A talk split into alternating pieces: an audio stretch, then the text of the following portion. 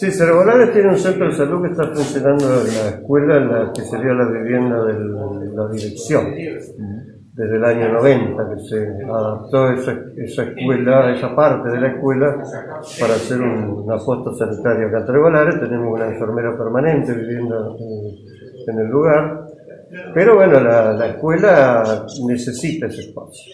Hace tiempo que se nos ha ido achicando y nos ha quedado solo en lo que sería la, la parte de la sala de estado. Y evidentemente cuando alguien viene a la enfermería, otra persona tiene que esperar afuera. Entonces hace tiempo que veníamos viendo la posibilidad de hacer algo aquí y como una obra nueva es eh, difícil de conseguir, eh, encontramos esta, esta, sería la primera escuela, esto que ya estaba muy deteriorado, y se nos ocurrió eh, solicitar a Educación desde Salud Pública eh, la autorización para tomar esta parte y reacondicionar. Y ahora estamos en este proceso de reacondicionamiento, se ha avanzado bastante, como ustedes ven. Eh, todo el reboque se, se, cambió porque estaba polillado, se todo el reboque nuevo, eh, se le ha hecho el piso, se está haciendo un revestimiento cerámico, que es lo mejor para este tipo de instalaciones porque son más lavables. Y bueno, aquí va a funcionar en esta parte, tendríamos el consultorio médico, que queda un consultorio muy grande, y luego tendríamos la sala de espera donde estamos hablando, con un baño de discapacitados, con dimensiones para discapacitados, y una enfermería a, al otro, en el otro sector. Eh, así que estamos muy contentos porque para el lugar eh, rinde bien las condiciones de eh, espacio vamos a, ganar mucho eh, en ese aspecto de comodidad y a su vez resolvemos este problema que se nos ha planteado.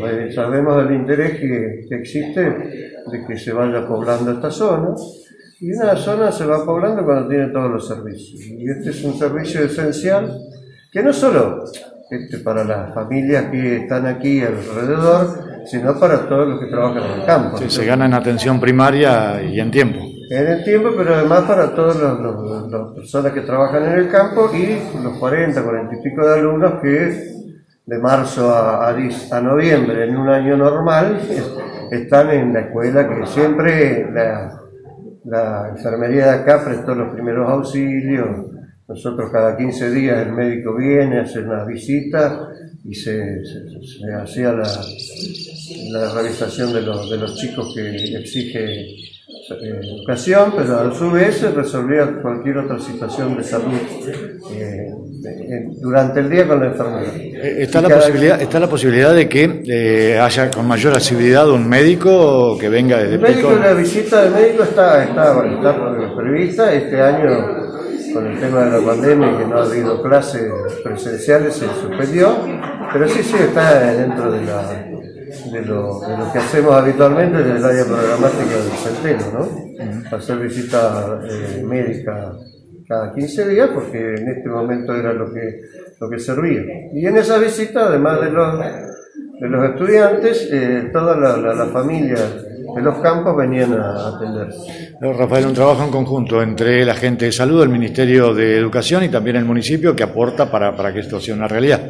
Exactamente. Bueno, esto se está haciendo con mucho esfuerzo para conseguir los fondos, no, no ha habido una licitación, se está haciendo por, por sectores, con este fondo de, que aporta el hospital, fondo que aporta el municipio y bueno, la estructura de, y el lugar lo ha cedido el Ministerio de Educación.